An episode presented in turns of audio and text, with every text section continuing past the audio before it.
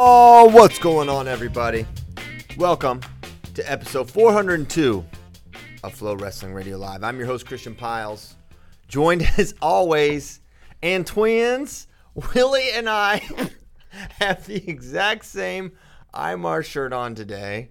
Um, I was Yeah. happy to. I was excited to wear it because uh, it's the first time I've ever worn it, and then you and then you did it. and then I wore it also. Yeah, And twins, it's it's a wonder this doesn't happen more often because it really is. among the FloWrestling team, 64 ish percent of our clothes are the same shirt, and we just happen to not.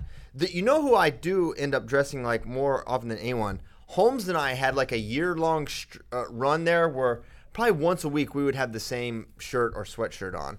But that has not happened uh, in, in a while now. But here we're, we're rekindling it, and it looks great. It- at least we're not side by side like uh, Donnie Vincent and I. uh, so to my left, Daniel Roy Lobdell Jr. He's the pride of Baltimore County. Will, Willie's the pride of of uh, Easton, Pennsylvania. And uh, so Do you not today, know what county he's in? what county? I don't know what county Easton's in. Uh, Do you know? No man. Is it Northampton County? dang it! If I had thought a little bit, maybe I would have. Shout out Jimmy Sheptock. Hey, Okay, I know that probably nobody really cares about this, but nice. Let's lead the show with it. Let's lead the show with something that nobody probably cares about. Yes.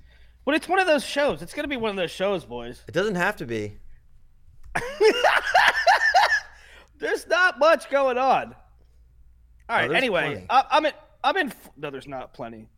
Don't lie. Don't lie to the people. All right. But They, uh, most of the time, they appreciate your genuineness. Don't lie to the people and say there's a lot going on in the wrestling world because there's not. But here's a little non sequitur. I'm in full fantasy football mode, right? Oh yeah, we already saw your tweet. Everyone follows you on Twitter, Willie. Isn't that interesting though? Yeah, I thought you the just top forgot. two, Yeah, Saquon two. Barkley's. Saquon Barkley and and Christian McCaffrey, the top two, arguably the top two picks. Both and the have- number one greatest mind in fantasy wrestling or fantasy football. both have uh, Northampton County roots. I didn't know that about that's it. McCaffrey. That's interesting. Yeah, his dad went to school or grew up here. Nice. Okay, so fun facts from the 610. Uh, so this is the uh, Yianni Zain Blowout Extravaganza show because next Monday, classic Labor Day wrestle off is Yianni Zain. and I hope you all knew that. And Willie says there's nothing much going on. We're going to decide our world team on Monday, on Labor Day. That's a pretty big deal. Now, have we talked about this topic enough? we've I feel like we've covered it, but I don't think you can talk about it too much. Um, so I'm going back. I'm rewatching all the matches for like I don't know the how manyth time, and y- this is why you do it. You stumble across new things, and I'm rewatching match two of Final X, and obviously everyone knows the initial four, two, and two thing was was scored wrong. I knew that one, but late in the first period, Yianni and Zain are in an exchange. What? What, Willie? Why is this funny? Why are you laughing? It's funny because they're gonna wrestle in a couple days after an arbitration, and and you're going back and finding that the whole match was scored wrong. Basically, if you, I mean, what? All right, so let me let me find the timestamp exactly. This would be a good time for 111. the video asset to be We playing. need video assets to be able to. We be have played. video assets. I, w- I wonder if I can. Uh, I wonder if I can send this to Caleb. If if Caleb knows how to use YouTube, because then you'd be able to see it as well. Um, that would be an awesome thing. So I'm gonna pull it up here. But there's an exchange with Yianni and Zain. Zain's in on a shot, uh, a double leg, and then Yianni kind of tries to roll him through, but he goes right across his back, and they don't call anything. So I show. I show my good friend Daniel Roy Lobdell Jr., and he's not alarmed at all by this. And I'm like, this is okay. Maybe I'm crazy. And I show Willie, and Willie feels like it needs to be points. I don't know what it should have been, but I kind of think I do. I think it should be points. Why are you not alarmed, Daniel Roy? What do you mean? Why am I not alarmed? There are plenty of instances. There are plenty of instances this entire freestyle season where I saw guys obviously hit their back or be closer to hitting their back than than being upright, and no points were awarded. And part of that has to do with the nature of whether or not is your move, which is the biggest issue here. And the camera changes right as we determine it. If you listen to the commentary in real time, ba- what? Uh, the camera didn't change. What do you mean? The camera didn't change when it for the It- official that was watching it. Well, yes, okay, but we're, you're asking for my opinion of it. I was obviously not the official in the match. So is the is the so that you are you saying the rule is if it's if it's your move, you're allowed to roll across your back? I, I if I use the same example every single time that we have this argument or discussion, which is imagine a gut wrench where you're on top of somebody and you get right all the way over and you but they don't go over, they don't get points for that, right? Because you're initiating the move. right, but but they scored it. What? Scored what? They didn't score anything here. Really? I'm talking about when they. I don't. You're out of your element, Donnie. When you. No, I'm, I'm saying I'm saying when the person on top yes. flings their body all the way over, but the bottom person does not go, they're not going to give points to the bottom person because the top person exposed their back in the process of attempting a gut Mm-hmm. wrench. I feel like a gut is completely different. Gut, I feel like parterre offense is completely different from a guy is on a double leg. But I on have to my, use it as an example so that you guys understand no. the, the I, I, premise I of think the there's nature I think of your move. The rules I think are a little different when it's uh, parterre offense versus neutral. I'm on a double leg. Who's he's on? Zain's on a double leg, and he Yes. Yianni locks around the crotch Yes. and and goes across the back. He's not in an offense. He's not in a top position. Why do right? we- I know he's not in top position, but it again, it's the nature of. th- There are plenty. There are plenty of times in neutral where guys do that, and it does. It does not get awarded. I need to see the guy that. rolls. Yeah, yeah. see- Can you show us? I feel like you don't see it that much. Um, I think I see enough. There was an instant. Okay, let me ask you this, Nomad. No, I'm not. I'm not. By the way, I'm not saying you're wrong. But did, did you watch the veto? Did you watch the veto match where there's a clear exchange where they're where, where they both were ro- exposed their back and and the referees they even looked at it. There were no zero points. Now that they were Um, neutral. I mean, I'm sure I, I was- watched it. I don't specifically remember it though. I, I I was like befuddled. They, they, But that is zero points that- came out of that. again, that may not be right, but that is an example of what I'm talking about, where I see guys go with their backs frequently and no points are awarded. Well, Not necessarily saying it's right, you know- but like it's not. I don't know. It's not super jarring to me to see it. early and often. There, If right the away, rule double leg. That's four. they- right away for Hey, Zain Retherford. Four minute and in. two. I, I sent two. you the timestamp one. Zain kind of controls minute his in. upper body. I go back just That's a a lot bit. of action for no That's point. one Coming out the back door into now. the video file, into the YouTube video. All right, you should see it on your screen here. Bad radio if you're podcasting, just listening in your car. But just imagine, if you will, Zain Retherford in on a double leg. Yianni locked around the crotch. Okay, Zain trying to finish, trying to go out the back door. Yianni tries to roll him through, rolls across his back, no points. So maybe that's the right thing. So much was happening in this match. Thanks for playing that, Caleb. Um, but I, I, I don't know, man. Uh, to I don't me, know how you. I I don't know how you can.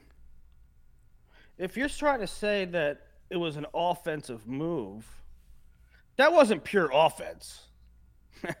yeah, That wasn't pure offense. That wasn't like. uh That wasn't like. Well, no points there because he attempted something. That was clearly partially trying to defend and not get scored on. Yes. But this is why there's three man mechanics. In this case, you two would overrule me. Aha. So Okay, okay, that's fine, but Hey, when we hey, hold on. When Kyle ditches us for football, we should this show should be called Three Man Mechanic Mechanics. that way, all the takes, all the takes have two out of three. like right. it's like okay. Let me put it this way: if it had been called for Zain in the moment, in a rescore, in a challenge, I would not have lost my mind. However, Full disclosure. similarly, I see that and I go, okay, it looked like Yianni's move. They're not gonna they're not gonna give it to Zain. Yeah. So so okay. So watching it again, Nomad, you don't you don't You think it's pure and up? You think that's like uh, attempting a headlock and slipping? Do you think it? You think it's like Yianni taking a double, or you don't see the element where Yianni is trying to survive that not being scored on? Well, that's part of why I'm saying that it becomes his move. Yeah. The, my thing is, the words "your move" make no sense at all. Because you can just say something's your move, and then it's your move. Well, I did something, so it's my move. I don't think. I just don't What do think you that's What do you mean? What do you mean? It's no matter. It's his move. He's in danger. He is in danger of being scored on. But he And then he put rolls himself in across his back. He didn't put himself in danger. Freaking Zain. Zain's in deep on a double. Yianni rolls across his back to try to expose, and so for that, now he's immune from giving up points. He has sanctuary. Yes, that that happens frequently. Oh, come on. It does. You say, "Come on," it does. Watch watch matches. That happens all the time. I know this is probably a In- silly in- question, in- but what does the rule book actually say? No, what does it doesn't. actually say in black and white? No, it doesn't. No, I do not know what it says in black and white. However, Nice. I see it enough in practice You don't practice. that I understand it to be that way. Not a game. No. Also, no, you do understand what I mean by your move, right, Willie? Well, I 100% understand what I 100% understand what you mean by it, but it, I do not believe you when you say you see guys that are in danger of being scored upon roll across their back in a YOLO I, I shouldn't say YOLO in an attempt to counter and it be awarded 0 points. I I I, I, I just I'm just going to call you a liar. Okay, right. I don't know about this specific time, but I frequently see guys go to their back in an attempt to score points, and it is not awarded points because it was their Wait, offensive attempt. You gotta Now- you gotta add in the qualifier there. Add in the qualifier that they to start the sequence they are in perilous danger of being scored upon. Yeah, and that, I have already conceded. Like I'm, I'm, I'm not dying on the hill that if somebody gave this to, I'm not He's not flipping losing out. his mind. He's not dying on the hill. I'm just saying, in the 50-50 argument, I lean towards that's Zain move. That's Zain's move. Okay. Secondly, mean if as far as the or yeah Yianni's move, as far as the rule book is concerned, what's his face? Silvestri went back and scored it. Do we know that he scored that as two? I don't know how he scored Because- it. but I know he rescored it. Zain the- is the winner for right. different reasons. The opening sequence, Very wrong. right? Opening sequence But was wrong. huh? Everybody knows. That. Yeah. Opening sequence was wrong. Right. But the the score that I remember Christian giving is the score that it would have been had the opening sequence been scored the way that a lot of us think it should have been scored. Here's the thing. Which means that Yeah, I that mean- point that we're discussing right now, he also agrees that that's not Zain's move. I would also agree that I don't care what he says. That's fine. I There we go. We can agree. I mean, with that. Like- you're you're not you're not telling me that if uh, possibly he missed that, and if we would have that conversation right now, we he would be like, "Oh yeah," right? I mean, I bet you we could convince Silvestri that that's a thing. yeah, Anyway, maybe. I don't guys, Anywho, that This is hard for me because I'm not like so far on the other side where I feel you guys are just completely you're so on blunderingly wrong. I mean, I guess I just don't. I just guess the don't point think it is. you could make a case that Zain won that match by four points or two Sure. points, sort of. but who cares? I mean, at this point, I, I think Should I think somewhat. it I think it kind of bucks the narrative a little bit in that you know we say, on the one hand I, I kind of left Final X thinking Yianni won that match fair and square and should have been named the winner. Then you re and, and all I rewatched was that exchange in the in the brick and I'm like no. Then I rewatched this I'm like okay. Well, and I guess what the reason I'm bringing it up is not to like re-score the match. it's like these guys are really, really, really close, and there's a, there's an argument that Zain's been better, and if you re-scored all these matches, Zain's maybe scored more points. So even though Zain lost the last one, probably in the most decisive fashion of any of their matches, and that you know maybe he's hurt, it man, Yianni, it's tough to prognosticate this one. I, and I think, I think if Vegas was setting a line for this, I think Zain's a pretty tremendous favorite here. in terms of he has to win one of these. That's the thing for me. I was talking to Mike yesterday, and I was like, I do not know how to properly quantify in my head the importance of Zain has to win 50% of the matches and Yianni has to win 100% of the matches, right? Yeah, we've never been in that scenario before. So, like, I have zero idea how to properly assess that, yeah, other than it obviously helps Zain. yeah, right? Like, I know that. I just, I don't know how much. I assume a great deal. yeah. It's um, man, it's it's it's really really tough to call, and I, I don't I don't know. For the longest time, I s- Yianni will do it. Yianni will do it. I really thought Yianni will do it. You rewatch this. The truth is in what we've seen, right? And and what we've seen, I don't know who's better. Uh, and if I don't know who's better, and one guy has to win one, and one guy has to win two, it, it's just tough to say. Yianni's got this, right? But th- the kid is unreal. The kid is probably more talented. He has more ways to win, more ways to score. But in this series, that hasn't necessarily been entirely true. Uh, so I don't. I man, I, thought- I, really don't know what's gonna happen. I thought happen. Wrestled about as perfect as he could at at Rutgers. I mean, he was, he was, oh man, he was good. He was dialed in. Um, and I, you know, he's gonna have to be perfect. He's gonna have to be Yeah. that Zain. He's gonna have to be that Zain to win on Monday. You think? You think we'll get Yeah. that Zain? No, I'm saying he's he has to be the Rutgers Zain. Yeah. So, That version has to go to Wilkes. It can't be anything less than that. So if that's the case, Will, then all things even, you consider Yianni to be better or the favorite, which however way you want to word it. If you're saying Zain has to be perfect, that would insinuate that only a 100% Zain could beat any Yianni. Um. Yeah, I don't think that I don't think that Zain can beat Yianni at less than hundred percent. Yeah. Okay. It's uh. I mean, listen, he didn't in Do- in, in Dogu. Even before, I mean, that wasn't the Rutgers version of Zain. Correct.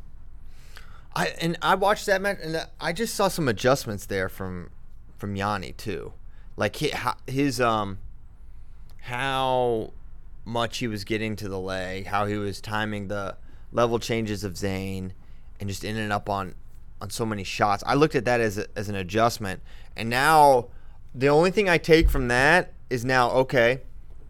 Now Zain's gonna adjust. Zain adjusted from open to final X. Yianni adjusted from final X to Yasar Dogu. Now, what's gonna be the next thing? Because these are both guys that can evolve, right? And have, have proven that. to the point about the the version of Zain that we saw at Rutgers, the thing that doesn't change, maybe he changes how he gets to it, right? How he sets it up, at what point in the match he does this, but the taking double legs, given how scrambly Yianni is, although, and this is something I put in the World Championship preview, the so this this freestyle season, right? Yianni's averaging nine point five points per match, which is really good. That, that that's a really offensive wrestler. He's also giving up a lot. I was gonna say, what's he giving up? Yeah, that's the thing. Is he puts himself in positions that leaves him open for number one, non-controlled exposure, which is the the point we were just debating with that uh, that sequence, and then also because of that, uh, parterre miscues in this, especially in the sense of transition, which is what Zain is best at. Zain, it's funny. Mike did two separate behind the dirts like a year apart about Zain's transitions, one in folk style, one in freestyle. Yeah. So But that's something Zain is tremendously good at, and that's how he frequently wins matches. Yeah, two exchanges where uh, at the open, Zain got in on the shot, split the legs, and then after he got the two, he took Yianni t- through for two more. And then at Final X in match one, he ends up on the shot, and Yianni tries to fend him off, and he ends up getting giving up the two and the lace. Right, so these are huge exchanges where Yianni and I, I think it was it was uh, Bader's interview with him where Yianni's talking about how, you know, s- sometimes you just got to be happy giving up zero points instead of trying to score two. and, and, and two's a winner. And plus, you know, one, one thing I think he said his dad was basically saying, you know, when when you're trying to counter and it's the guys that's that's on your legs move or his offense, like they're gonna, you don't know which way they're gonna side, and they could be side, they could side against you when they when they score it. So I, now those are easy things to say and pragmatically know that they're true, but application is the difficult part in any of this, and how Yianni's able to apply it will maybe ultimately tell the tale because if he's just giving up two instead of four, I mean that that's that's tremendous. He gave up fours and he gave up a four in match two. He gave up a um, two and twos at the Open and at uh, Final X match one. So in th- three of those matches, he gave up like multiples, right? And that's that's a dicey game to play. Yep. Um. Okay. Will- Willie's Willie's got nothing, so that's fine. No, Willie did that thing where I couldn't tell if he was frozen or not because he was standing so perfectly I still. don't I don't understand that. He's like a a frog in hibernation. I don't know if you've ever seen this, uh, but at the when I, I worked at this uh, at- at a mental hospital and they had we had this pond, a little little like frozen thing, and a frog got like you know it gets cold in Virginia, and a frog got like thawed in there, but then it, it thawed out and was fine. It just like gets frozen, just like doesn't move, just slows down its body and just like hangs on. And sometimes I think Willie does that. Gets its heart rate know, down to I'm- like five beats per minute. Yeah, per second or per yeah per hour, and that's all it needs because it's not doing anything, right? So Willie, in a similar fashion, can completely shut down his body to preserve itself for um, the hard, through the hard times. Okay. Sometimes I just l- I remain still while thinking. Yes, you you definitely do. So that's that. That's Yianni Zain. It's happening Monday, Labor Day at three o'clock Eastern. Eastern. We only say so. The new rule, as as FloSports evolves into a modern sports media company, I am pleased to tell you that now we are only allowed to say the Eastern Time Zone time, no matter where it is. Kazakhstan, Wilkes-Barre, Tempe, Fresno, doesn't matter. Honolulu, we're giving you the Eastern time. Okay? No more Central, no more local, Eastern. That's how the big boys do it. And 10 years in, that's how we're going to do it whenever we can remember. Also, shots fired at the West Coast because it is mainly because more Eastern Coast people consume our content. No, that's not why. No, Really? Nope, you made that. I'm not saying that. made that no. Eastern East Coast people do consume more, but that has nothing to do with the decision. It's just like literally the industry standard is Eastern time zone. I thought it just had to do with no, they didn't run the Google Analytics of traffic report and be like, all right, it's the Eastern. I don't know. That's what that's what I No, because that the first thing in my head was like, okay, well, when it becomes Central Time, consume it the most, they'll go to Central Time. we're just gonna move the time zones around based on where the most traffic comes from. I mean, no, if you have like a three-year date, yeah, no, like CBS, Fox, it's everything's East. East. Everything. Yeah. Okay. Shots fired at every other time zone. Can you imagine in Russia? They have like 13. What a nightmare.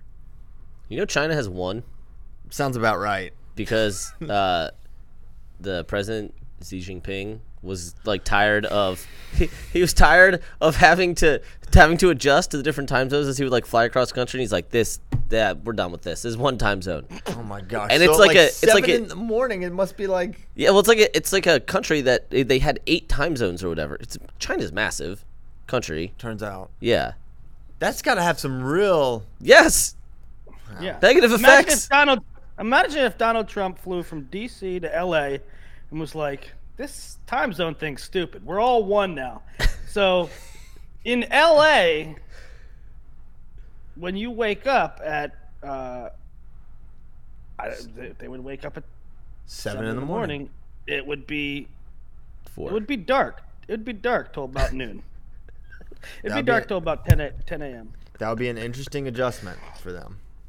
Uh, okay.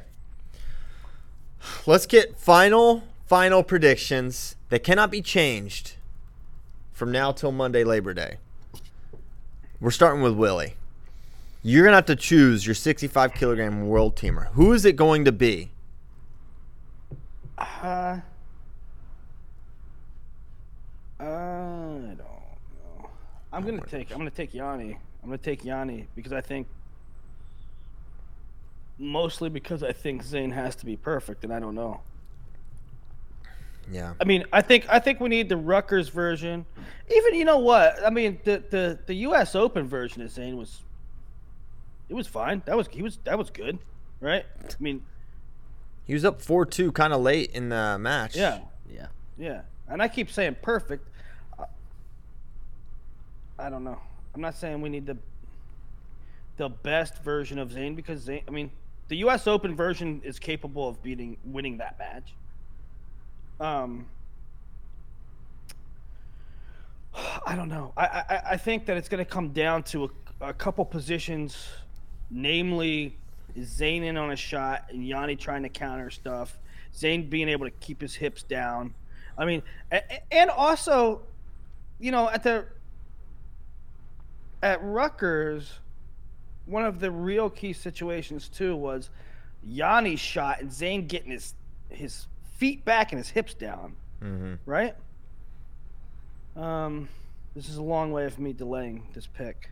Um, I'm gonna go. I'm gonna go Yianni for reasons I don't really un- know. For reasons I don't understand. Donnie Vincent. Uh, yeah, I'm also going with uh, Yianni. I think Willie's right as far as the both of these. I don't think either of these guys are world class defensively, which is probably my biggest concern for both of them going into the world championships. For Zain, it is not his. Um, getting to Zain's legs is difficult. Once you get to Zain's legs, it becomes much easier to to finish on him. Um, so like if that's the jump that that he's gonna need to make, and then for Yianni, it's not being a scrambly, which is like somewhat anti Yianni. Um, so the that's kind of tied to my prediction of how they do at the World Championships, but I'm gonna say Yianni. Uh, although the one match thing really scares me about Zain. Um, I don't think I have no data to support this. I don't think Zain's 100% healthy. I don't think we, Zain can be the quote unquote perfect guy that Willie's talking about that we saw at Rutgers. And I think that uh, Yianni continuing to put himself in live match situations, right? The Yasar Dogu and You Poland is why it is part of why I'm gonna roll with him. And I just I think he's a little bit better. I don't know how much better, but I think he's a little bit better. What, Willie?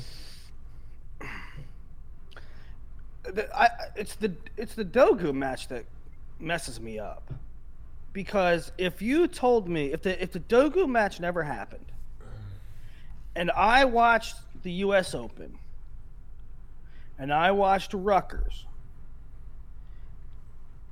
and now this was happening, I would pick Zain. It's the Dogu match that messes me up. Well, not only how that he lost, but also The way in which he lost. and then the injury that happened in the last like 20 seconds as well. Yeah. It's a there's there's a lot of reasons to have uh, have concerns there. So to me, a couple, a few of the key positions. I I think Yianni needs to actually not. And I think you guys hinted around this and even said it, but like he has to limit the exchanges where Zain's in on his legs. Zain is gonna know how to finish to, to an extent, right? He's there. There will be times where he gets stamina. There could be times where Yianni scores, but I think in general, Zain's going to end up on attacks where he's going to feel good. So I think that's one thing. I think another thing is the um, Zain has had good success reattacking when Yan- Yianni can take those shots and just be like really flattened out, and he wasn't always getting to the leg. So if Yianni's taking a lot of shots and not getting to the leg, it can play right into Zain's reattack thing. So when but Yianni's had a couple of attacks where he's gotten in and the the finish was instantaneous. The most beautiful takedown, one of the prettiest takedowns I've seen all year was when he stepped left and all his singles have been left, left, left, and he dragged right so fast. Zain just dropped so fast. So I think that uh, two-sided attack is going to be necessary because he was. I feel like Zain was kind of getting a better read on his single leg to to Zain's right leg. Uh, That was gorgeous. it was it was one, one of the moves of the, of the whole uh, freestyle season so far. It was outstanding. So How many times? How many times did you rewind that? many, including this Me morning. too. It was just like, oh my gosh. I mean, it's just so. I mean, and that's one thing with Yianni is his fluidity.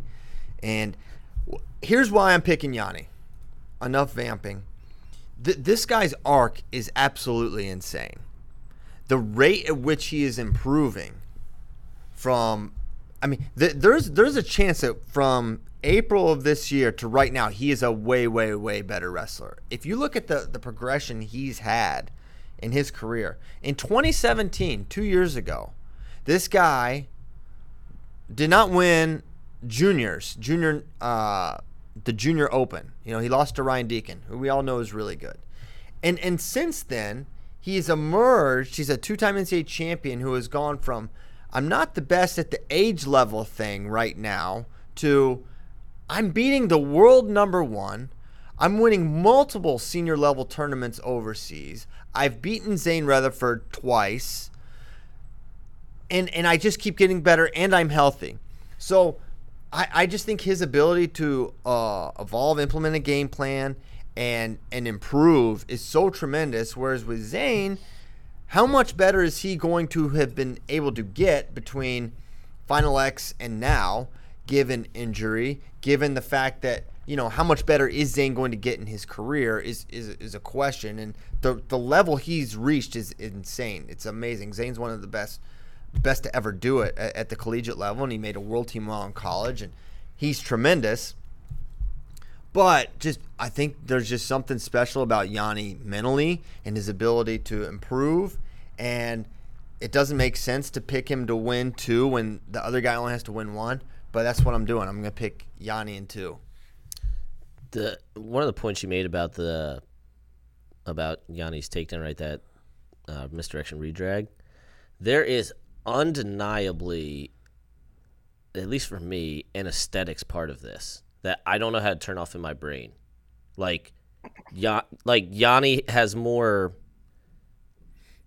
Be- you know, beautiful moves, artist moves, right? Things that make you go wow, right? Things that just make you want to watch him more. Whereas Zain's a little more baseline, a little more right, relying on on being a brute in clubs, and but at the same time, Zain, we we continue to underrate Zain's ability to make adjustments. We continue to underrate Zain's mad IQ and his ability to um, find ways to win. So I don't know how much that factors into everyone else, but for me, that it's it's a hard thing to turn off. Where it's just like, if you ask me just aesthetically, I enjoy watching Yianni wrestle more. But Yeah. that doesn't necessarily mean that he's going to win. That is true. It's like uh almost like back in the day, Kobe LeBron. Like Kobe is just more artistic. It was just more. He had just a more fluid game. But like LeBron was just this like force of nature. Um, now obviously I think LeBron's better, but that's a s- separate thing. So okay, we've all got Yianni. Man, when when the when I mean, for the most part, when everyone kind of thinks one way, you can go. But like, it, I always think about this like in football, when everyone's like on one thing, especially when in gambling, it's often the opposite. Like when the public's on one thing, you should be on the other side. Uh, and and we could look back and feel like, hey, we made the foolish choice. But it's not like it's not as though any of us are saying. Yeah, You well, I- know. I- like wh- It's not like we're like Yianni's got it. It's Yeah. just like yeah. Next topic. I think I got Yianni. Yeah. But no, no one's gonna be surprised if if Zain wins match No. one four to two, and that's it. It's That's All it. game, yeah. Game up. I listen. That could happen. That's a Yeah. very possible thing. man. I mean, I mean, say it out loud. He was right there in. He was right there in the U.S. Open match. Led it to break. He won match one at Rutgers, and he probably scored more points in match two at Rutgers. Yeah, it's, gonna be It's yeah all time dead heat. dead heat. But for some reason, we all have Yianni. Okay, what can you do? 8:40 a.m. We're rolling. We're gonna go 133 tiers, tiers for fears, and um, I haven't really looked at these yet. Nomad puts them in, and then we get angry or we're satisfied with them. So tier one, he has Seth Gross, Nick Suriano, Daton Fix, Stevan Micic. And I'll read the first two tiers. So that's tier one: Gross, Suriano, Fix, and Micic. Tier two: Pletcher, DeSanto, RBY, Gomez. Now, here's the interesting thing about tier one. It's entirely realistic that there's only one name left when the season starts, ah, and it's That's what I Seth Gross. Yep. There could be no Suriano. He could go down. Mm-hmm. He could redshirt. Mm-hmm. Daton Fix probably get an Olympic redshirt. Stevan mm-hmm. Micic probably get an Olympic redshirt. So sayonara, tier one is Seth Gross. Very realistically, that could happen. So What if? I mean, even tier two. What, about I it? Mean, DeSanto could very well. move up. I'm, I'm gonna I'm gonna say DeSanto's going 41. but Willie's gonna say it. I think No, it's I, gonna. I, know, I mean, my guess is that DeSanto's gonna go 41. Gomez could take an Olympic for Mexico. No. No, Oh, I'm just I'm, that's a joke. I just want to get you fired up a little bit. it works. Um, but so you're you're talking about we have eight guys in tier one and tier two. Uh, four of them might not be there. yeah. Bo- bodes well for Chaz Tucker. I think. I think DeSanto ends up being the 33 and Teasdale goes 41. What? I just that's what I think. Why would they do that? I because I think Gavin is th- big and doesn't want to cut weight. Gavin at 41 is not a good idea. I have I thought Gavin was gonna be a 41 three four years ago. Okay, growth patterns. I, I just, I think DeSanto's bigger. I- Nomad does Nomad does functional growth patterns. Yeah. I mean I don't know. DeSanto could go up. I don't think I don't think that that's gonna be the What case. is zagged by Nomad? Everyone says 33, Teasdale smaller, DeSanto's big, move up. He's like, nope, flip him. You. Then again, this is the man wrestling Nomad. With His DeSanto weight thing is interesting because he favored Austin Gomez in a mat or uh, Austin DeSanto in a match because he was bigger and it was an hour weigh-in, and that would mean he was bigger. I didn't understand that then. I don't understand this now, but it could definitely happen. That wasn't Uh, DeSanto Gomez. I, it wasn't a DeSanto Gomez, but it was a DeSanto dual match where you liked that it was an hour weigh in because he was cutting more weight. Separate thing. Uh, um, I don't know. I I I, I mean, I How would- see how would Gavin do at scenario. 41? I don't. I don't think it's. I don't think it's cr- crazy, insane, off the wall to say DeSanto 33 and No, I don't either. It's not. 41. It's not off the it's The wall. wrong. I don't. I don't think it's off the wall. I think it's the wrong move. I actually don't know if it is. Listen, DeSanto. I think they're just both going to place high at either way. I mean, if Teasdale's on, I haven't seen Gavin in a while. I just I don't think I don't think he should nor wants to cut weight. well, he's not going Nobody wants to cut 25. Yeah, I I know he's not going 25. 33 is the right weight for Gavin. Then he should go 33. I I think he's going to be the 41. I think they're going to keep Austin San. How about this? I think regardless of what Gavin Teasdale does, they're going to keep Austin Santo 133. I think that is the plan for Iowa, the Iowa Hawkeyes this year. You know, I, here's. Hmm. I'll say this. This keeps going through my head, and I, I don't know why. Maybe I'm putting too much gravity, uh, too much weight on it. DeSanto last year did he? DeSanto, when he went to Iowa, had made the comments about going up, right?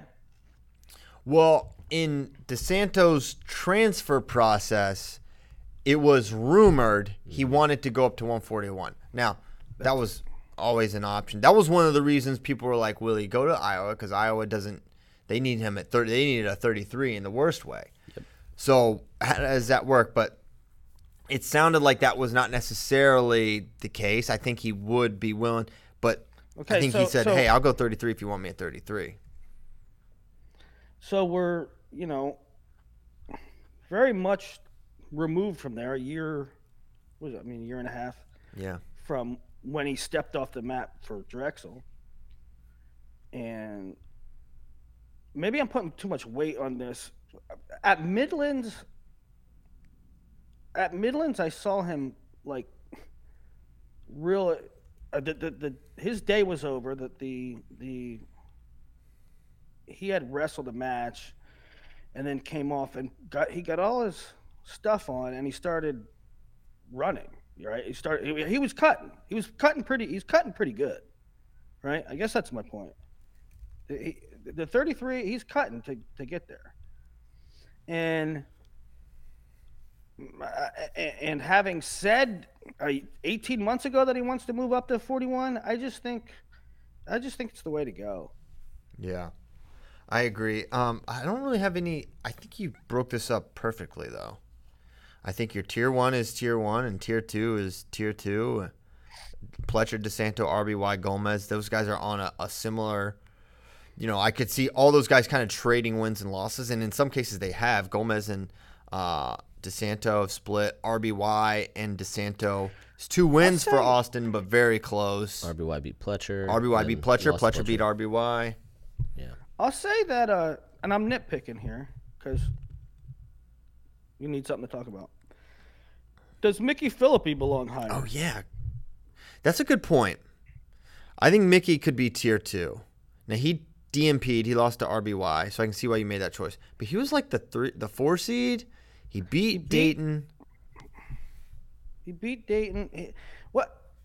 Who was his blood round loss to? Pletcher? Who was He his? lo- he lost to RBY oh, RBY. Yeah. in a very close match, as I recall. Yep, it was good. I I think Mickey's probably a tier two guy. Did he ever? He beat Gomez at NCAA's. Mm-hmm. 1 0. I think I think Mickey has to be in tier two. Okay. All right, That's, that's a, sure. classic. Sure, great radio. I mean, his his season was good, right? I mean, it's not like he he he had he lost to somebody weird. Suriano smashed him. Um, did he I mean, what I'm saying is, it's not like he had a bunch of bad losses. He might have had one or two like little blips, but uh, he didn't have a bunch of bad losses. RBY Pletcher. He lost to Corbin Myers. I thought he did. Corbin he lost to Corbin Myers. That was his weird loss. He was ranked really, really highly after he beat Daton. Daton. He literally lost his next match. He beat Daton. They lost to Corbin Myers less than one week later. Then he won out up to NCAA. So going into NCAAs, he had only lost to Suriano and Myers with wins over Pletcher. Yeah, he beat Pletcher also. He beat Pletcher Pletcher. and Daton. Yeah, he's got to be. Yeah. And Gomez. He's he's Yeah. tier he's tier two, and then Tariq Wilson. That's a nice win also. Something that possibly helps Mickey is Corbin Myers going down and Tariq Wilson probably going up, which makes his path to an undefeated ACC a little easier, which will help his seed. Which, he, although he had Yeah. a four seed this year and it didn't necessarily help him, um, What did uh? Seeding could only help you so much last year at 133. Yeah. Because it was like in round two you had someone awesome. And in round were- two he had Austin Gomez. Yeah. It's like holy cow. There was no but this year seeding is actually going to help you. Yeah. Because it's not gonna be like it was last year. Yeah, especially with so many sort of defecting. But um, what uh, what does Pitt do? Do we know what Pitt's doing? Um, like what their big what their schedule's like? I mean, um, the point I'm getting at is, I mean, Mickey could be undefeated. And NCAA. Well, they'll go to they're gonna go to Vegas, I'm I would imagine. They've Oh, yeah. gone there traditionally, right? Um, so I, w- I would expect them to go there again. I, I, I don't know. I'm assuming a similar schedule.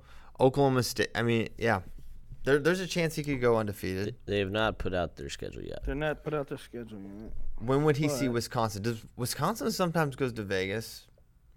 I don't know. I don't know if Bono likes Vegas though, or if they if they're going there. I forget it. I, I he told me and I forgot which one they're going to. Pretending Um, to fake. the the Mickey criticism of having him in tier two is potentially legitimate because I look at Mickey's wins and the way he wins, and I'm like, well, that's playing with fire, right? A lot of rideouts, a You're lot right. of 1 But that Yeah, is but the same on. criticism that has been leveled against Luke Pletcher since he was in ninth grade. Yes. Well, okay, And he beat Luke Pletcher. So, uh, that's what I was gonna say. Mickey's been winning like that since Nam, so it, it, he keeps doing it. Right? yeah. Yeah, I mean, with that many wins over good guys, I think he he, he belongs there. I really like. I will always uh, ride for Montorie. I think he's super super good. Um, I think Montorie, more than anything, got hurt by the fact that the weight got tougher. well, that didn't help. Right? Like, he's still the same guy. He's still really freaking he good. he had a real bad spell there it, early in the year. I think it was. Um, he lost to who did he lose to? Paetzel, Schommeling, and then Daton, which is good. Then Gonzer. So he lost one, two, three, four, five straight to Paetzel, Schommeling, Fix, Gonzer, Erneste. it's tough road. That's that's a rough rough go. Then he mm-hmm. kind he got it back going. Lost a tight one to Tariq, which happens. Then he then he went on a real run, beat mm-hmm. Gomez, beat uh beat some good guys, beat Tar- Tarau. I almost call him Tyru. I should have. I should. He is What did he do at What did he do at NCAs? What was his ledger there? He beat Sakura, lost to Pletcher, beat Gonzer, lost to Gomez. So he's lost to two All Americans. No, Gonzer's Gomez didn't play. Gonzer's unfun to go under. Yes. But he beat him 11 5. So, yeah, I mean, a very respectable NCAA is just, it was, I mean, Montorie's path just typified what it meant to be in NCAAs at 133 last year. It's just very, very difficult to, to navigate that. Similar to most weights, um, tier four, I was like, no, there's a whole bunch of guys that beat each other, go back and forth. Probably is incomplete. I tried to factor in uh, Spey's redshirt report. Who's coming kinda- off redshirt other than Jamie Hernandez that we should be uh, excited about. Well, about? obviously Seth Gross is the Well, yeah. main one. Um, That would be a big one. but guys he had in his redshirt report were like, Oh, Lamont. yeah. Lamont's So I have, I have Lamont in tier three because he didn't place at 125 in what I thought was not as good a weight as last year's 133. 2018 125 was not as good as 2019 133. And I don't know if he's going 125 or 133. I just I I assume think he's he is thir- going I 33. think he is going 33. I think the weight is tough. He could make that jump, right? I mean, he was blue chip coming out, but Yeah. I, I don't know. I gotta see it. I think tier three is really good, and I, I, I, I think he did a did a nice job here. Except for Mickey, I think we all agree he could move up. But yes, I, but I see. But then again, I see Bridges and Phillippi and Lamont, maybe Tucker. Tucker's one where I'm not sure where where, where to where to slot him. Like he's in every match, but I feel like he's a guy that is just in every match. But I could see like a lot of tier three moving up with the Pletcher, DeSanto, RBY, Gomez. Here's some some names from Retro Report: Colin Girardi, Jared Trombley, Chance Rich, uh, Chris Wright, Zach Price, Drew Bennett, who Northern Iowa's got a five guys for three weights. Yeah. Uh, Jamie Hernandez, Nick Farrow, Alan Hart, Ty Agaisse. He went ham on these retro reports. He went really deep. He there. went deep, too Yeah. too deep. And they then had like a winning record. He's like, all right, you're in. Yeah, and then obviously we talked at at the top. Suriano could go down, Fix could Olympic red shirt, Micic could Olympic red shirt, and then tier two DeSanto could go up, um, which would slot in Gavin, and I think Gavin's a tier two or tier three guy just based on everything we've ever seen from him. Um, so yeah, a lot of moving parts at 133, but it actually. If Chris and I were talking about. it, I was like, "Yeah, I'm gonna do 133 tiers for FRL tomorrow." He's like, "Oh, that should be interesting." And then I kind of started doing it, and I was like, It's kind of fake. It's "kind of not." Kind of fake tears. It's a really interesting it's weight. Like, it's like Seth is gonna crush it. Like in reality, if you want like my my late March prediction, Seth Gross smashes everyone. All the contenders are not in this weight. The other contenders are not in this weight. Mm-hmm. Um, you know, I could see, you could see any number of finalists opposite Seth Gross and not be super surprised. And uh, we'll, we'll have a couple maybe random All Americans, but I could see just a tight top eight with a few tough guys on that. Like a, ve- it's just like a very normal weight. Yeah, I would also like to make an addendum to An 125. addendum, please. I don't remember if we talked about him and I didn't listen back, but I know I didn't actually have him in the list, and I believe he's going to be a starter in Impact right away. Is Michael Colaiocco of Penn? Oh snap! Yeah, Really? yeah. Really? That was that's on me for forgetting that he's He's going 25. yeah he's going 25 Ferrante 33. Good gracious, he's gonna be. He's gonna be an animal. Yeah, get out. Colaiocco's an animal. So if if Colaiocco were to place I at the end it. of the year, I don't think anybody in this room would be terribly surprised. That would be at 125. Yeah, So they're gonna have Artalona, Colaiocco. Huh. Yeah, you're starting to see it. They're they're coming. They- right. They, come. that when when you when you get uh, that's the thing, right? When you get recruiting classes like that, just the sheer volume, it's like even if they all don't turn out, just getting one or two guys every year, and then it just builds. So good job by yeah, Penn. but Colaiocco, Colaiocco's a different breed. you think? Different breed status. I mean, yeah, when he's on, I've seen him chainsaw through people. That'll be his nickname, Chainsaw. All right. Any other That's what it means 133? in Italian. Any other 133 thoughts before we go to questions from friends?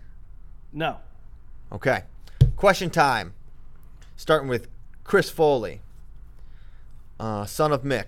You guys all seemed a little down on G taking over at 141 when discussing OSU last show. I know he didn't have a great tournament at NCAAs. Don't you think he's in discussion for title contender at A at the very least, given the Olympic red shirts?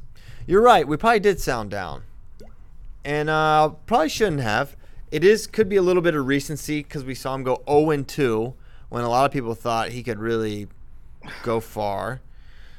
And he's going to be down at the weight he should be at. Um, yeah, he should. I mean, he. I know it was a year, two two years ago now, whatever. But he beat Nick Lee. He's with all these guys. I mean, could he beat Dom Demas? Dom Demas could be like the preseason number two or something, right? Yeah, or well, number I did- one. we sounded down. I ain't down on G at 41. Well, we oh, kind of. Oh. We were just yeah. I mean, I'll take credit Oh. for driving that truck. I just was like, psh, Kaid Brock's out. Oklahoma State's season is kind of, it, you know, it's then then you say Kaid Brock and Daton Fix is out. I'm like, well, Oklahoma State season's kind of, they drop off quite a bit, at least in terms of you know, trophy potential. But Well, sh- Yeah, if well, G- if G- sure. Under the circumstances that Daton, Daton red shirts and Kaid's has a torn, whatever, he's out for the season. Sure, Oklahoma State's stock at a national title is probably down, but G at 41 ain't down. That's great. Yeah, uh, maybe we weren't down on G. Maybe I don't think we say, but I think just the idea of going Brock, going pitch Brock G versus pitch something G. Yeah, it's just not as good. Pitch something G. So yeah, um, no, T- fu- yeah, he is. Uh, Chris, he is in the if, title. if we were down, our apologies to Kaden. Our apologies to G, but also Then again, he went 0 2 at NCAAs. I think that was a lot of At 49. injury stuff. That no, you can't play at 49 when you have the year he had at 149, and then you, you can't play the 149 card bo- both ways. He had a good season at 149 and went. Yeah, I don't. I don't think it was so much 49 as much as injuries to me. Yeah, right. If if, if I'm putting it on something, Yeah. Right. True. O- Okay. Um, if the FRL crew is on a long car ride, who gets the aux and why? Well, oftentimes me because I'm driving, but I am proud to relinquish um, the aux to Kyle Brackey. Our musical tastes are, are very much aligned. Holmes falls asleep or has his headphones in. Nomad will also fall asleep. I'll go half and half. I'll fall asleep. I'll mix up with you guys singing. He'll give us some suggestions. Nomad gets in gets in the in the Yeah. song. Bader Bader's pretty trustworthy. Um, Spey, you never The- know. Nomad's I- yeah, one of those. Nomad's one of those guys that's like, whether you're in the car or you're sharing a hotel room with him, he's one of those guys that falls asleep like. He'll be like, "Hey, you guys remember in uh, 2012 uh, Russian Nationals when Beck Bulatov and then and then you start answering the question. You look over, and he's He's out. We lost him. he's out. We lost him. He's down. We got a man down. Well, yeah, Bracky always talks about the time he did that. He fell asleep and then he like woke up mid conversation like 20 minutes later. That freaked him out a little bit. Um, so yeah, that's normally how it goes. Um, If I'm in my own car though, driving, I control the aux. But there you go. more so the Also- Bluetooth. Doesn't fall asleep. Uh, Jay at FRL underscore fan. Wow. There was talk of a senior level match at Who's Number One. Any news? Yes, the news is very soon we will have news. So, how's that for a tease? Okay. Strong. Nikki Flow at Flow underscore Nikki. Zain and Metcalf decide to wrestle each other in practice during their prime. Who gets tired first and why? It's not who wins. Who gets tired first? Hmm. I'll, I'll say Zain. I'll say Zain gets tired. Did you say the spectators?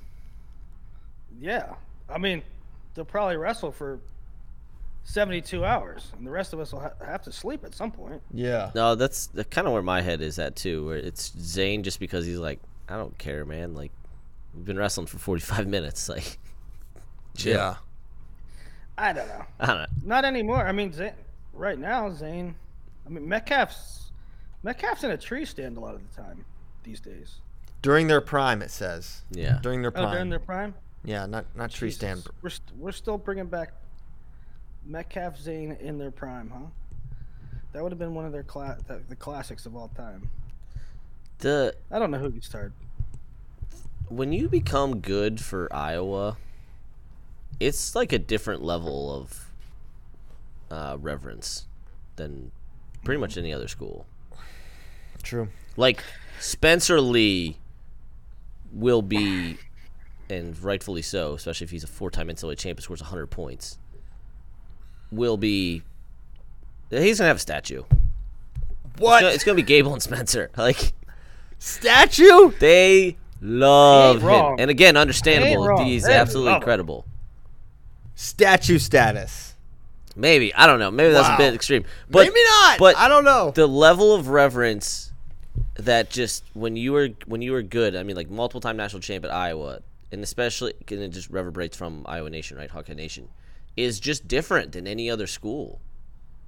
wow. It, it is. There's a lot I of mean, guys that don't have statues I don't know. in Iowa. That- Metcalf in wrestling, Metcalf was Babe Ruth at that time, right? Yes. He was.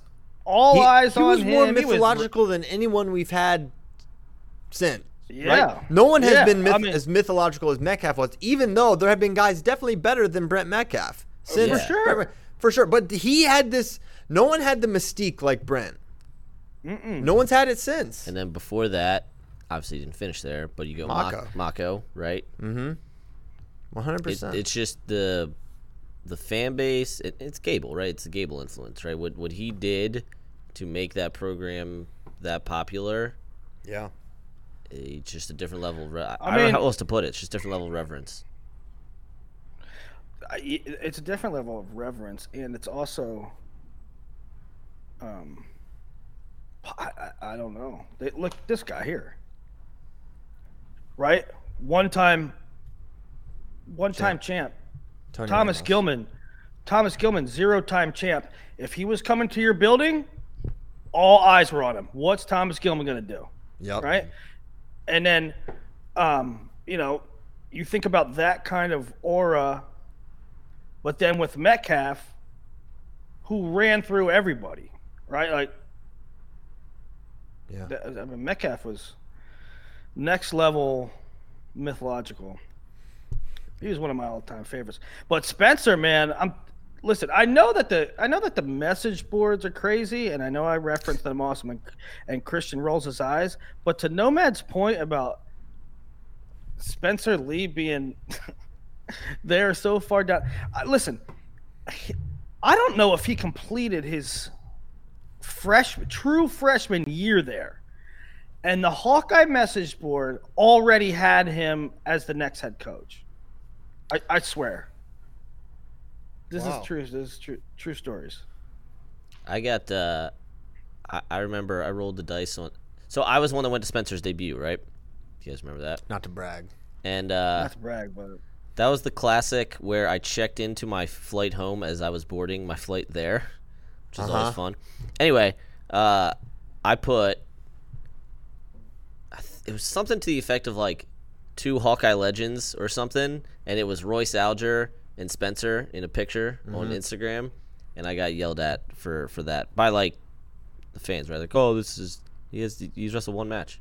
Well, he's Spencer Lee, man. I don't He know. wrestled four, and he's like, now how how's what's the succession plan like with brands? Do they usher him out slowly? Does he take him under his wing for a year, like after he like wrestles at Midlands? It's so hard, right, when guys are still in.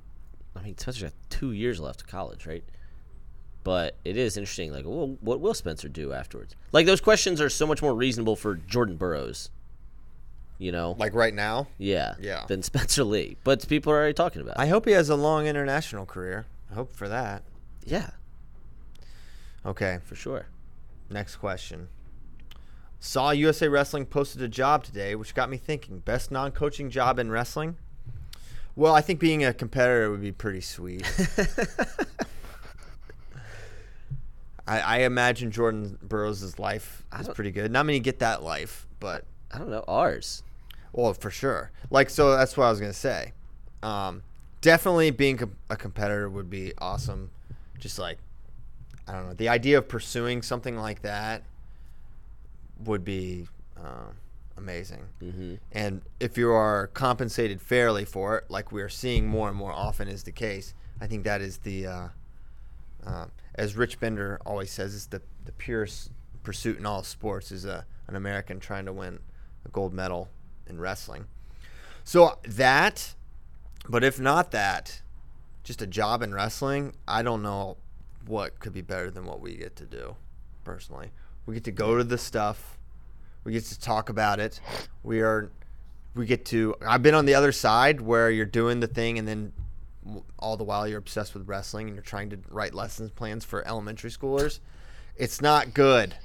Believe me, this is this is, uh, and I I I will say that I uh, never never lose sight of the fact that I get to do this, and that it. Uh, I'm really really really lucky.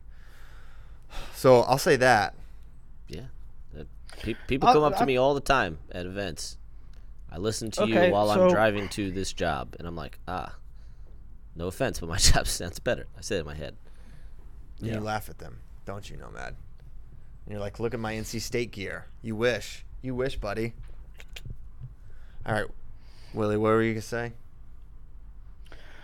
I mean, this this job has to be up there, right? With you get to go to everything, you get to write about it, you get to talk about it, you get to do talk shows, you get to um The proximity get to the wrestlers is probably the biggest part. Just like getting to know them, and I, I don't know what I think initially interested me in wrestling so much was not just the sport, but like how different wrestlers were and just their mindset. Just being around that is really, really fascinating and fun. One of the best parts. Wrestlers are the best people. I like being around them. Yeah, or just uh, Yeah. being at a, pick an event, right?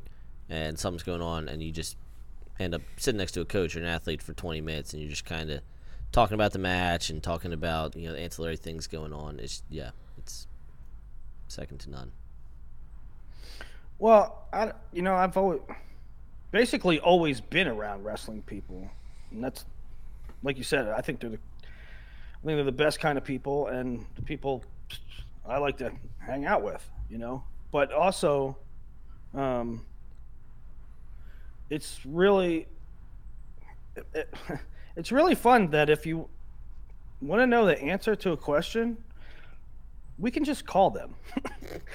right? Like uh you know, now they're not always forthcoming, you know. I it's like, I'm not to we're not to call Tom Brands right now and say, "Hey, who's going 33 and who's going 41?" and they're to just say what their plan is, right? Uh, We should at least try though. we should try though. No, make a note that after the show we have to call Tom. Um, but right, like if we want to know uh, if we have a question, we can call Rob Cole or somebody, right? It's like Yeah. it's pretty cool. Um, so there's definitely a lot of benefits here, but uh, and for me, for me, I just I, I just get to do what I love to do.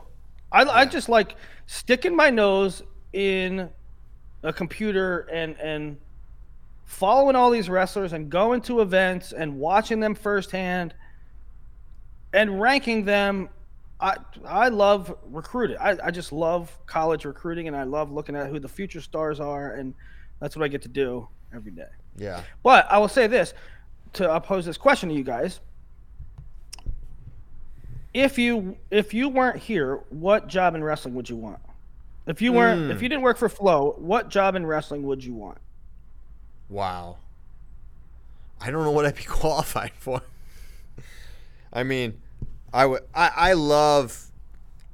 I love team. I love teams. I'd like to be a part of a college team in some way. that's what that's where I'm at. I don't know if it's Like like. if- I don't know if I want to do the director of operations thing. I don't know. I, I think I would get fired from that because like they know how to like play the game and like not say things and like they're well trained. Whereas me, I just I'm a little too. I, I say what I think a little too much. So I would I would get fired, but it'd be a heck of a run. I would d- director of ops would be cool. I like I'd probably like to be like uh not probably, I would. If if I wasn't here, I would really try to get like a recruiting coordinator job that they that some places are having now with Those are starting to like exist. I know, I love it. And I think it's I think it's the right move. Uh Are you gonna try to? for- Are you gonna try to undermine Anthony Ralph and take his job? Anthony Ralph does an awesome job. I don't think you. Uh, that's what it. I uh, Anthony I, Ralph I is, said this before. I said this before on the show. I, I, I want to be Anthony Ralph. I want his life. Well, I, w- I would want it if I wasn't here, but Yeah. um, just to, to I mean, I would continue to do what I basically do now. I would just do it for a team and put in my two cents and, and present here, here, Tom Brands or here, Rob Cole here or whoever. Here are the here are the guys that I think are the best. I would I would go for this guy. I would I would uh, here are our team needs right, and go get them. Go out and recruit them, and this will be fun. All right. Enough of the uh, enough of the pitch. We need you here, buddy. We need you Um, flirting with these well, okay. coaching staffs. Well, where are you? Where are you, Nomad? Where are Yeah, you going? What's Nomad doing? Uh, I, I, Nomad is the president. I'm gonna go. Nomad is the president of the Maryland Wrestling Association. I, would- I would No. think. uh, you guys know my preference when it comes to college versus international. So I would be An international referee. some capacity of helping to uh, grow an RTC. Grow the sport. Like The athletes and the fans. NJRTC, Penn RTC, Hawkeye, right? Whatever, Oklahoma State. Take just helping them in any way possible. I don't know what it's what it would specifically be. This is fun. I got two other. I got two others that I would I like just to. care far more that- about no, I think would that be cool. college. That makes sense for Nomad. If you're a single person, um, I th- it, I think it would be cool to work person. as as as opposed to A high crouch. conjoined twins. No. Uh, I mean, in my position, it would be cool to work for UWW and fly around the world to all these tournaments. That'd be super fun. So shots fired at Um, Foley. So to, to- Foley has, Anthony Ralph and Tr Foley, Willie is coming for your jobs. Spey actually made it a good point in the chat that he frequently he says I would be an agent. I don't know if it would be agent so much as like manager, but yeah, something like that because I don't try. think- I think that's a fake position. It's we're making things up. At I know, point. but at least we're like, okay, I'd be kind of what Anthony Ralph does. Agent? Well, I think Spey's point. yeah, that's is, a little. Spey's point is I um, frequently try to know as much as I can about all the people, right? Who Wait, their wife's name, their kids' about it? names, where you know where they went, where they're going, all all these pieces of information, right? That's where no, that's I don't. I, I you can have him that. explain it when we get out. Yeah. Okay, let's leave that go. Well, here's what. I Here's wouldn't want to be an agent though. Here's I'm gonna make a pitch to Flow right now. Oh boy. I'm gonna make a pitch to Flow. Here is one that I would love to do. Flow should open an office in Europe and let me and Nomad just go live there. And we go to just all these European tournaments and we stream European tournaments and do European coverage. You in, Nomad? Yes. Nomad's in. Nice. Um, Get the funding. Let's get the funding rolling for that. You- You're telling me that all all I'm doing for all of life is watching senior level wrestling? And living in Europe somewhere and just going to all the best badass tournaments. Yeah. I, Wow. uh, who's turning that down? See, I would. I like America. I want to live in America as an American. Would love to visit Europe. Not gonna live there. No, you wouldn't. I would love to live there for a I, while. I you love, have had opportunities to visit Europe. I'll go to You Europe have at some point in my life. I just haven't yet. Uh, you're going to? Yeah, I'll go. I'll go. I'm going to. I'm going to Tokyo. You going? Yeah, I'm going. I decided. It's gonna happen. Um, okay. I'm turning Japanese. Me and Nomad in about a month. Me and Nomad are gonna really make our mark on Kazakhstan. One last thing on this question. Yeah, you will. One last thing. And uh, not to get all sentimenty, but um, Oh, he's gonna cry, guys. I'm I'm not. go- I could cry. No, Take your glasses off. The uh, the other thing about this job that makes it great, and this is what where I wouldn't want to move to Europe, is the the, the to use Willie's word, the fellowship. I mean, it is so fun working with with Bader and Kyle and Nomad and, and Mike and all these guys. How much there is a lot of laughing and and fun and friendship involved that um, I wouldn't want to pass up. And since I moved here a couple years ago, that has been one of the the best parts, the friendship. So I'll say that it's another thing that makes this job great. Okay, That's gonna be ripped apart by Well- people. by who? They're gonna be like, "Oh, Pyles had no friends before he came to Flow." Oh, I freely I say all the time I don't have any friends. Of course I don't have any friends. I have my family. of course, I don't have any friends. Yes. No, I don't have friends. That's not like a secret. I routinely mention my lack of friendship. Um, tight little circle there. Okay. Next question. What else you I, got? I I'm about to shoot shots shoots fired at Casey's Pizza right now. Okay? Because we got this thing going. And everyone, eighty percent yesterday. of our FRL questions are Casey's Pizza related. Thanks Iowa and thanks Willie. But Casey's favorite, me? favorite because you waged war against Casey's, and now Iowa, I- we're, you're at war with the Midwest. Okay. I didn't wage war against You Casey's. Kyle war. tried to get me. Kyle tried to get me. No, we don't need to rehash it. Everyone knows what you did. Here's the next thing. Now Casey's is up in the ante. They're making it hard because they're saying they're making a new Midwest-inspired pizza with pulled pork, bacon, cheese, corn, and barbecue sauce.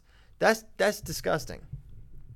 Corn and barbecue sauce on pizza? No. So Casey's, you're making it tough. Because I want to say that Willie's too good for it, but now that just sounds disgusting. corn. Corn Hmm. on pizza and barbecue sauce. No, thank you. Well, barbecue. sauce. I know that's a thing that people do. It's disgusting. Here's my thing. Disgusting. You can call me like boring or lame or whatever. People get too cute with food and drinks. Like, you don't need all of these things on a pizza to The make best it good. The best piece of pizza is a cheese pizza. That's right. Yeah. If A you need cheese toppings- pizza is the best. That's what I get when I go to a restaurant. That's what I almost always get. Or get. one singular topping, a banana pepper, a black olive, Yeah. a pepperoni, one single Yeah. thing sprinkled over it to just give it a little pop, right? And like with beers, there's a, there's a billion different beers now. It's like, oh, it's blueberry. I don't want to f- feel like I'm drinking a blueberry. Mm. Like if if I want a blueberry beer, which I don't want a blueberry beer. If I want a blueberry beer, I want like a hint of blueberry. I don't want to feel like they jammed a a, node. thousand blueberries in a 12 ounce bottle.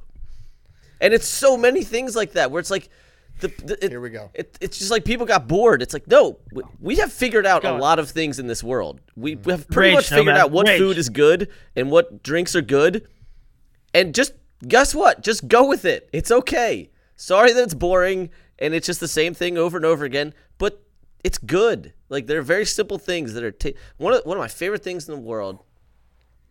Is Picking up steam now. is is uh, uh I can't remember the name of it because I haven't had it. I believe it's I believe it's called a San Marino. It's a Miles Amin based uh, sandwich. um, but I believe it's called the the San Marino, and I can't think of the place because I haven't been to it in like three years since I moved here. Don't know But what it's called, just don't know where it is. Don't know what it is. no, no. I, it's it's it's down the road from from from my house, but I'm I'm drawing a blank on it right now. Anyway, it is just mozzarella, tomato, prosciutto, bread. Yeah, It's awesome. yeah. It's simple. It is beautiful. Well, listen, love the, the, the, it's beautiful. I'm about The to cry. best things, the, the best things are simple, right? You take a slice of ribeye. You you get a slice of meat, and you salt and pepper, and you throw it on the grill. And it's the best thing ever. Yeah, Uh, sushi is just a cut of fish. I mean, just give me the, just give me a cut, a small cut of fish meat he's got the menu pulled up here. Let's go. San with a little Martino. San Martino from Toscana's Deli, which is right down the That's- road from where my parents live. Sounds good. Bread, mozzarella, prosciutto, tomato. Magnifique. You gotta have that good bread. Well, yeah. That's all they eat in Europe. That's Okay. really all they eat. It's everywhere. This is good. This went way left. That's fine. How close are we to finalizing the kale doc? Asks Dave Hillslop. About as close as we were, Negotiations are ongoing, in that they haven't happened. But uh, no. both pending and ongoing. All right. There's there's a lot of good questions here. I'm trying to mix up. Ooh, I Yeah, love this one from job. FRL listener. Would David Taylor have won four titles having Dieringer's NCAA path? I'd say absolutely, he would. Because that freshman year, we're, we're talking about beating St. John. St. John won that year. Jason Welch. He he wins that year, I think. James Green was in that bracket, but James got like seventh that year. I want to say he had a really good year. James went seven seven three three. Yep. So yeah, seventh that year. Yeah, I think DT would have been a four timer with that. I mean, I'm automatically saying the every year that Dieringer would have won, David would have won, right? So yeah, I I'm saying that, and then just just that freshman year, yeah, David Taylor would have been a four time champ. There's lot, there's lots of paths that could have been moved around. There's there's a scenario where Zain could have been a four timer if he red shirts or whatever. I don't know. Similarly, there's, you know, always what ifs of guys who did win 4 Mm-hmm. right? If If- Logan hadn't have broken his hand freshman year at CKLV, if Kyle Dake had had to wrestle fully healthy Darrion Caldwell, Yep. but the you know it didn't happen. So it's just all it's things we speculate on the yeah, show. it's kind of fun to talk about. Yeah. I don't mind. I don't mind uh, bringing up. Uh, Brock Desert, who changed his bio, he's now no longer anti-nomad, so now he can ask questions. Thank you. Uh, he would love to get my thoughts on the Popeyes chicken sandwich. It was really, really good. You should get it. I'm not a chicken sandwich guy, but if I have to choose a chicken sandwich, and here's the thing, Willie. and wait, wait, I- wait. I Hold need- on. Uh, Can we pause? When did you have the Popeyes chicken sandwich? Last week, Bracky and I went. Yeah, I saw him. Yeah, Wh- Did they just come out with a chicken sandwich? Yes. Wow. What? Do you have the internet in Easton? This is like a like a global story. The Popeyes chicken sandwich thing. They're like they're running out of chicken. and Popeyes versus Chick Fil A. Popeyes They're with getting chicken. just- they're getting biblical. Oh, in the, Did you know that Tupac and Biggie were at war too? It's basically of that magnitude. No, I know. I knew that. I knew that Popeyes Doesn't and like you know. and Chick Fil A were beefing, but I didn't really pay attention to why. Uh, I think they're chickening. Kentucky Fried Chicken. There's chicken wars happening right now.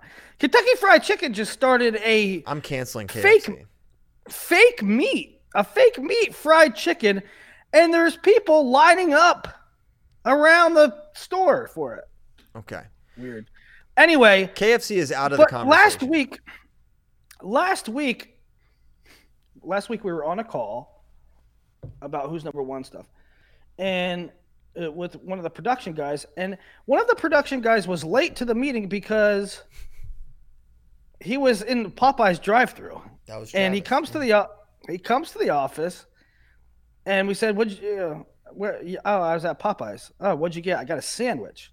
And I said to, I said, "Why would you go to Popeyes and get a sandwich?" And Christian was like, "Yeah, what are you doing?"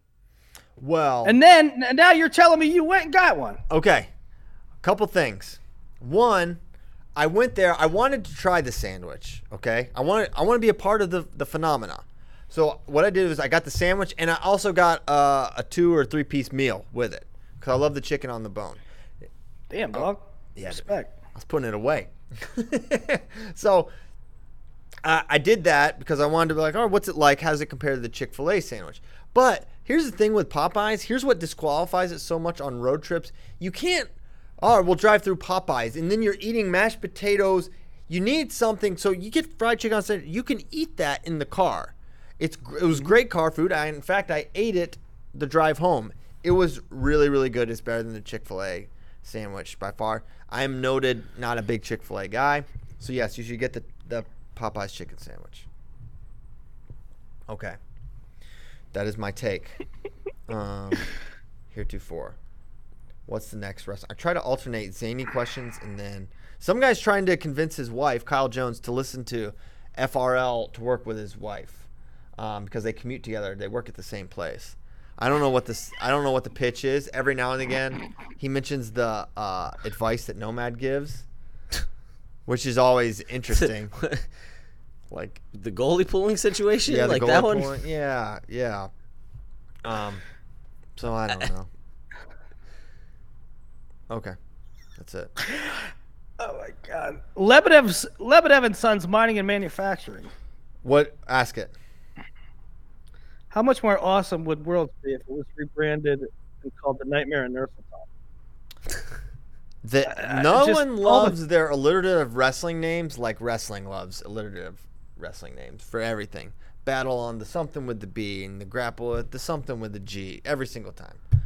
Uh, Yeah. they love it. They love it. It's irresistible. Do you use the word soda, Coke, or uh, or pop? Soda. Soda. Soda. Three way. I think.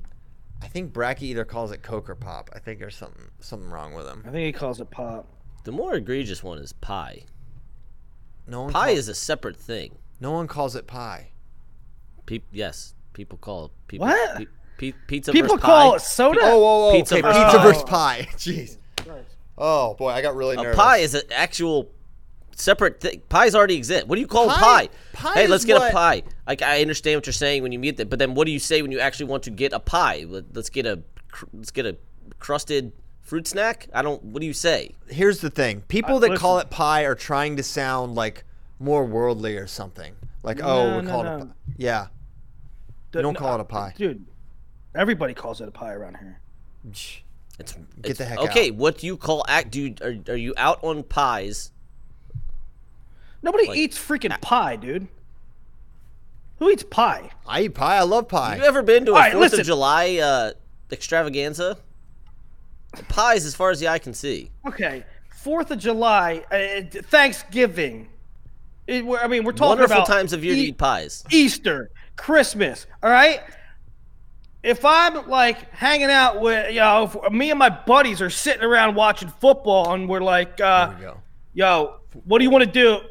Hey, you guys want to get something food? Yeah, what we should get? Hey, call the bell. Let's get two pies. Right? They they are not mistaking it for A lemon meringue. a co- coconut custard, right? There's no, there's no like, dude, what kind should we get? There, like, there's no like. What is the food you Hey. eat in the pie? Here's a three man. You might okay. I'll say this. I'll say this. It might be it might be weird to people, but I I'm, I'm telling you, where I live, we're not doing it to be cute.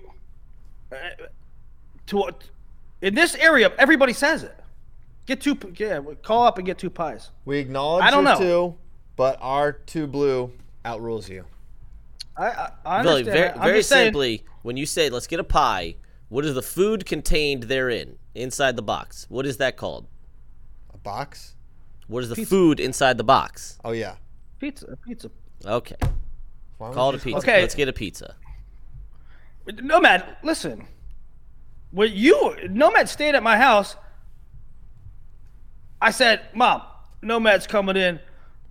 Call up and get a uh, get a, get a pie."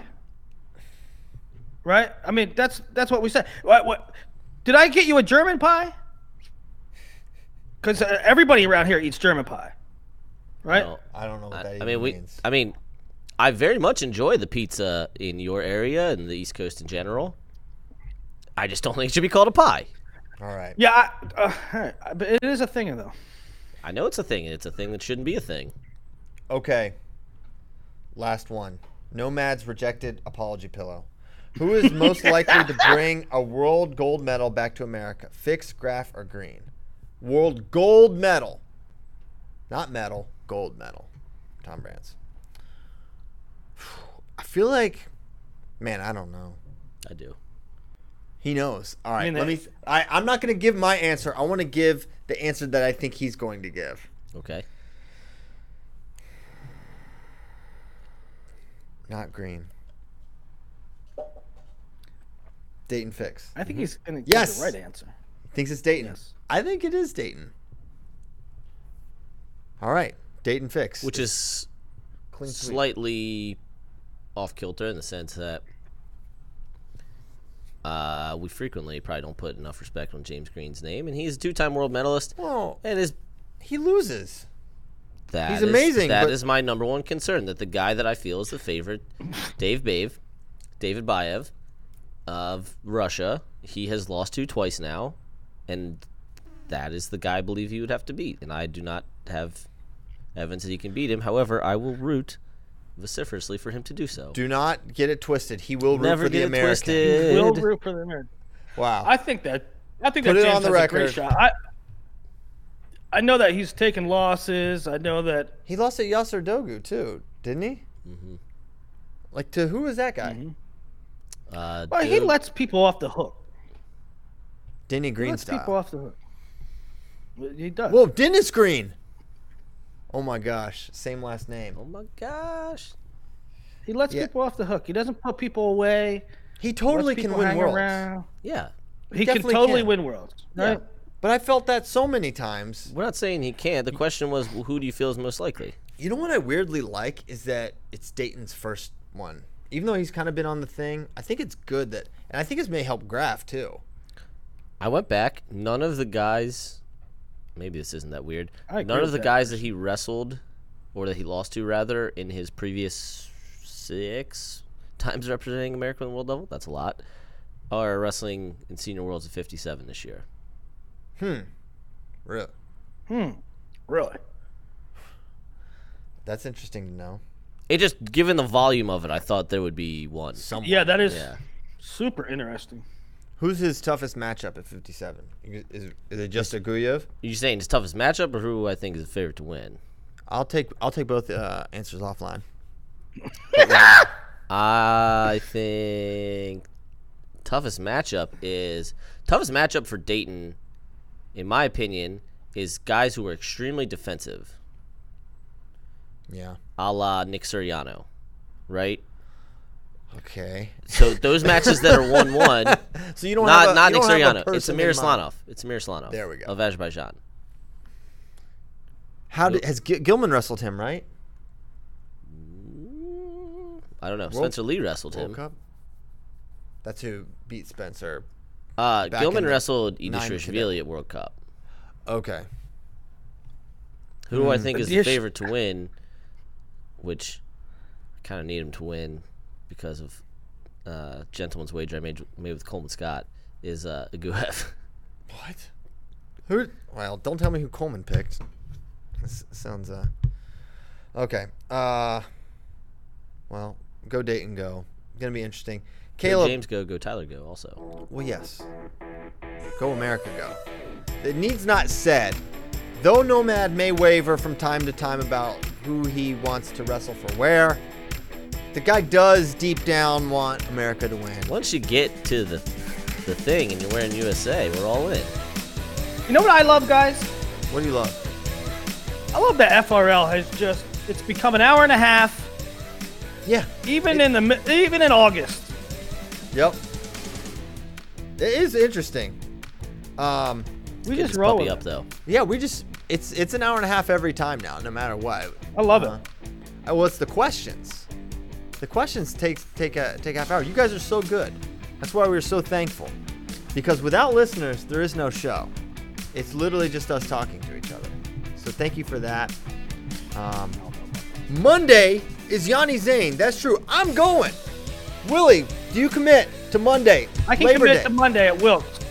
We're gonna be there. It's gonna be Willie and I on the call. I Buckle still up didn't get for my that. flight. We're gonna Willie and I are gonna wear matching T-shirts. Maybe Yeah. not that. Maybe not that. But other good things are gonna be happening. I'll be watching on my Roku, and you folks should be watching the Flow Football triple header tonight on your Roku. Support our friend Kyle Brackey. Support our friend Colby Paxton. Great set of games on uh, Support Flow freedom Football for the this Freedom weekend. Bowl. Look, you got Flow Football all weekend, and then boom, Labor Day. Boom. You got that Yianni Zain one match, mm. maybe two, Yeah, possibly three. I'm not rolling it out. They could have an rule it out. arbitration we while we're rule there. We got freedom. We got labor. And we've got Yianni Zain. Thanks so much, guys. We'll see you next Tuesday. Actually, maybe not because I'll be flying back. Who knows? See ya.